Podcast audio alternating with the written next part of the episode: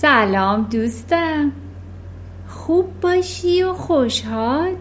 بیبی گل قصه گو هستم. امشب می‌خوام برات قصه موشموشی خوشخوراک رو تعریف کنم. یکی بود یکی نبود. خدای بزرگ و مهربون همیشه و همه جا حاضر بود. خانم موشه با دوتا بچه هاش که اسمشون موشموشی و موشموشک بود به خوبی و خوشی تو انبار یه مزرعه زندگی می‌کردن. موشموشی هر غذایی رو که مامانشون تهیه می‌کرد می‌خورد.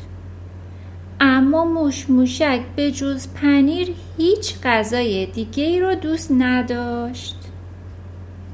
یه شب خانم موشه بچه هاشو صدا کرد تا با هم شام بخورن. شام گردو بود. موش موشی همه غذاشو خورد ولی موش موشک گفت من فقط پنیر می‌خوام و گردو نمی‌خورم. مامان موشه گفت که پنیرشون تمام شده و تا فردا نمی‌تونه برای خرید اون به مزرعه کناری بره. موش موشی گفت که موش موشک من می‌تونم گردوهای تو رو هم بخورم؟ موش موشی که در حال بلند شدن از سر سفره بود جواب داد بله بخور. بعد مامان موشه سفره رو جمع کرد. بچه ها وقت خواب رسید اما موش موشک از گرسنگی خوابش نمی برد صدای قار و قور شکمش به اندازه زیاد شده بود که موشموشی هم اونو از زیر پتو میشنید.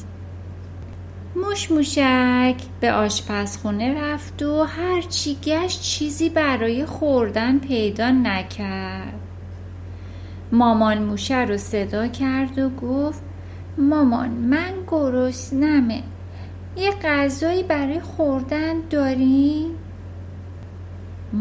موشه از اتاقش بیرون اومد و گفت نه پسرم غذامون تموم شده. تا فردا صبر کن که به مزرعه کناری برم و برات پنیر بخرم.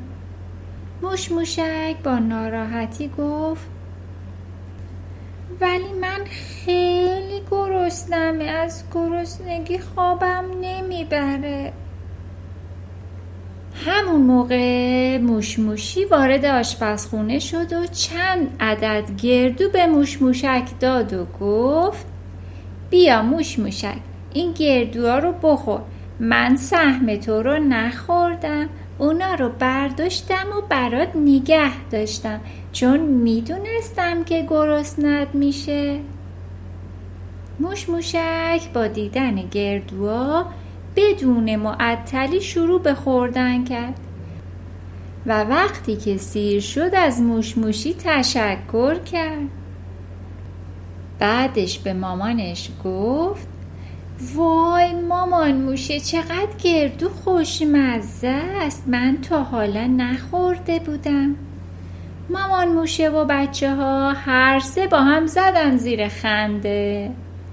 موش موشکم از اون شب به بعد متوجه شد که باید همه خوراکی ها رو امتحان کنه و بدون دلیل ایراد نگیره تا همه مواد لازم به بدنش برسه و خوب رشد کنه. قشنگ بود این قصه. موشموشی و موشموشک همه غذاها رو دیگه میخوردن و خوب رشد می‌کردن.